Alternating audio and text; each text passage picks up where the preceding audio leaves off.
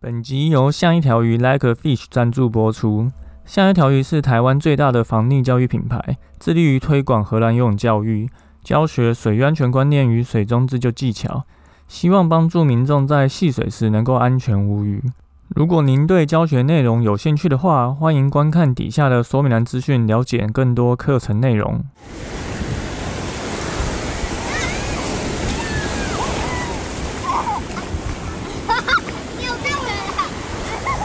现在时间下午五点钟，海水浴场关闭，请尽速从水里上来，谢谢。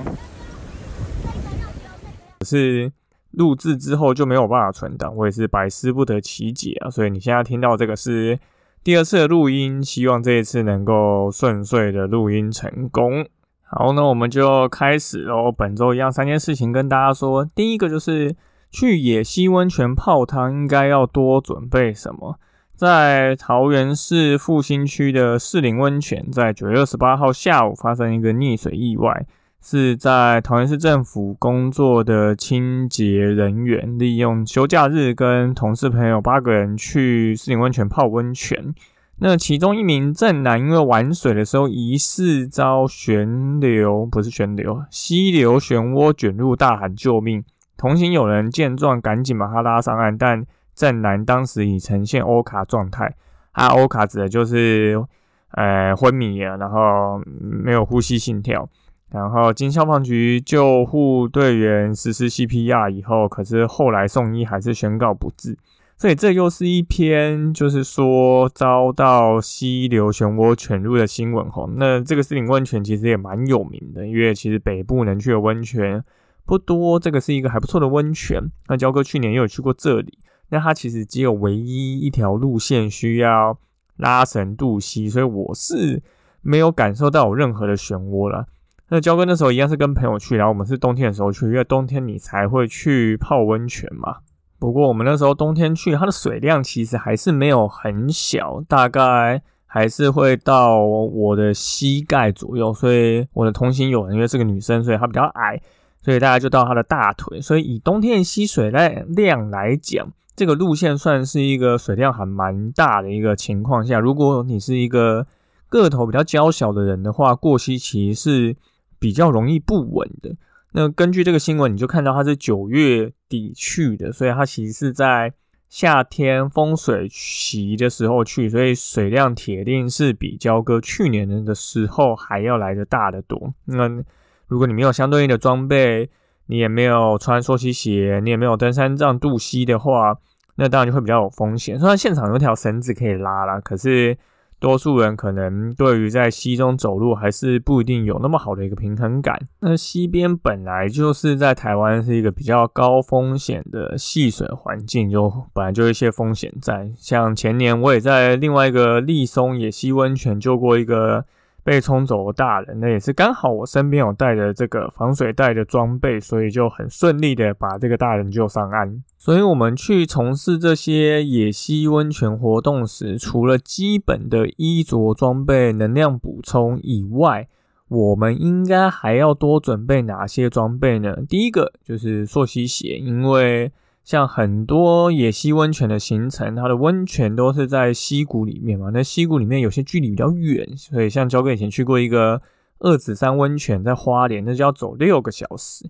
所以当你距离远，你就会有很多需要渡溪的过程。那冬天的溪水铁定是非常的冰冷，而且溪里面通常都一样是很很多青苔啦，很湿滑，而且流速通常是不会太慢。所以如果你穿着一个没有抓地力的球鞋啊、拖鞋，那当然就是很容易被冲走。所以建议大家，如果你去野溪温泉，都最好穿溯溪鞋前往，然后另外最好再带一个登山杖，让你渡溪的时候其实有东西可以抵住溪床通过，会相对比较不容易跌倒。第二个就是你可以穿着防寒衣，那防寒衣它可以提供额外的浮力，也可以提供保暖，以及如果你不小心跌倒的话，你就会有一个缓冲的功能，因为它是有一个厚度的，所以它除了有像救生衣一样的功能以外，它这个缓冲其实是很能去保护你跌倒不会受伤。所以你看很多冬天去泡野溪温泉的人，他其实是会穿着全套的防寒衣，所以防寒衣其实也是一个大家去野溪温泉可以穿的一个装备。好，然后再来第三个，如果你是走比较远的一个行程，然后它是会经过比较多狭窄的溪谷的话，那会建议大家一样可以戴着头盔，那头盔就可以保护你不会可能遇到落石的时候发生危险，因为溪谷一定会有落石啊，尤其是在地震跟连日下雨，好像最近嘛，你看最近就一直在下雨，然后之前花东发生了这么多的地震，所以其实土石都有可能现在是比较松落的情况下，所以戴头盔也是一个比较好的方式。那焦哥之前也有写过一篇关于野溪温泉活动风险的控管的文章呢，一样会放在底下说明栏资讯，再请大家去看一下哦。好，再来是第二则新闻齁，第二则新闻是发生在万里沙滩，有两个男生去游泳，结果惨遭大浪卷出望海。一样是发生在九月二十六号的下午，在万里齁，那有一家四口跑去戏水，结果突然两名男子遭大浪卷出外海，疑似体力不支游不回岸上，在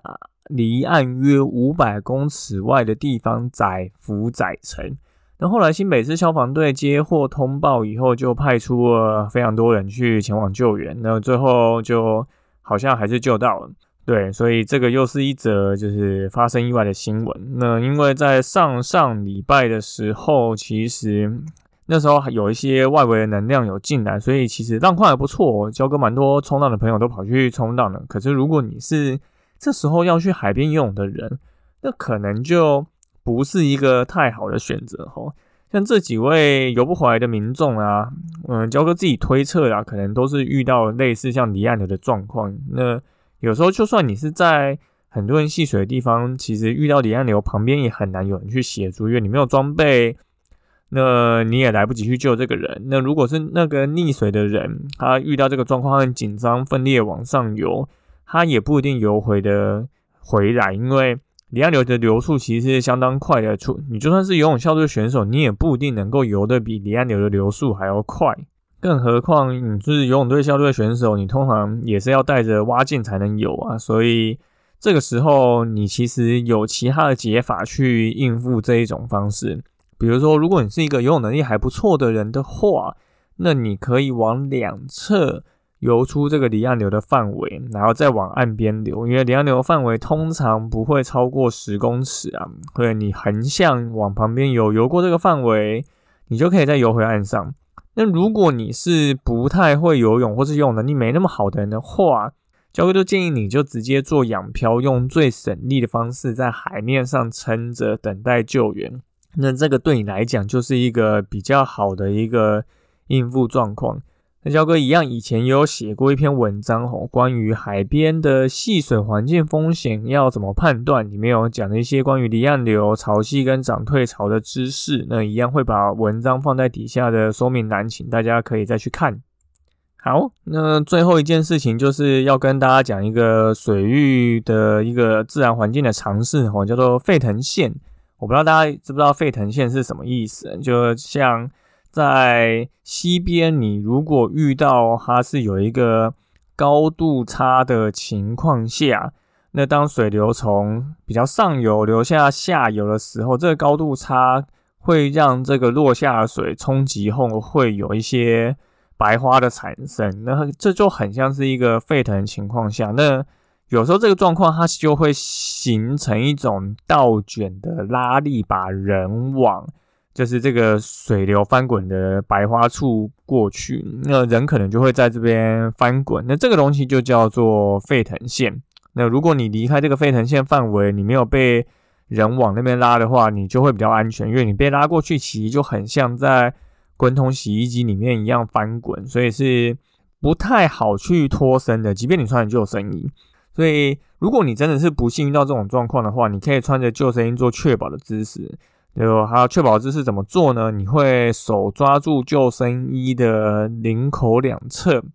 那人往后围仰躺，把脚抬起来。那焦哥有找了一个其他在做激流训练的一个脱困影片齁，那一样会把这个影片放在底下的说明栏。主要跟大家讲的一件事情是想要说，你即便有穿救生衣，你也不一定真的会比较安全，就是当你遇上这些环境状况的时候，因为环境状况百百种啦，你真的不是说你穿救生衣就万无一失可以去挑战任何冲击跟环境，所以大家即便是遇上的比如说像费城县这一种环境状况，你也应该要知道怎么去脱困，那这样才会对你来讲比较安全。好，那上上周主要就是有这三件事情哦。第一个就是去野溪温泉泡汤，其实你有需要多准备一些东西，因为现在天气其实开始变冷了，尤其这周有秋老虎吼，所以之后应该会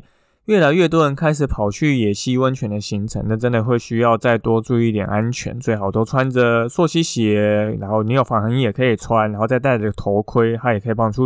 你去抵挡落石。那第二件事情就跟大家讲说海边的一些环境状况，尤其是最常遇到的离岸流吼，那你遇到应该要怎么去脱困。那最后就是跟大家讲这个沸腾线是什么样的概念，即便穿救生衣你还是可能会因为这个环境状况而让你可能卡在这边发生溺水的状况，所以相关的影片大家都可以再去看一下哦。好，那就感谢大家收听今天的救生日常，我是焦哥。如果你喜欢我们节目的话，请到 Apple Podcast 留言并给我们五颗星，也欢迎推荐给身边的朋友。那如果你有 I G 账号的话，也可以私讯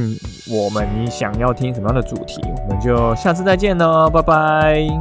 那第二件事情就跟大家讲说海边的一些环境状况，尤其是最常遇到的离岸流吼，那你遇到应该要怎么去脱困。那最后就是跟大家讲这个沸腾线是什么样的概念，即便穿救生衣你还是可能会因为这个环境状况而让你可能卡在这边发生溺水的状况，所以相关的影片大家都可以再去看一下哦。好，那就感谢大家收听今天的救生日常，我是焦哥。如果你喜欢我们节目的话，请到 Apple Podcast 留言并给我们五颗星，也欢迎推荐给身边的朋友。那如果你有 I G 账号的话，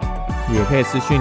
我们你想要听什么样的主题，我们就下次再见咯，拜拜。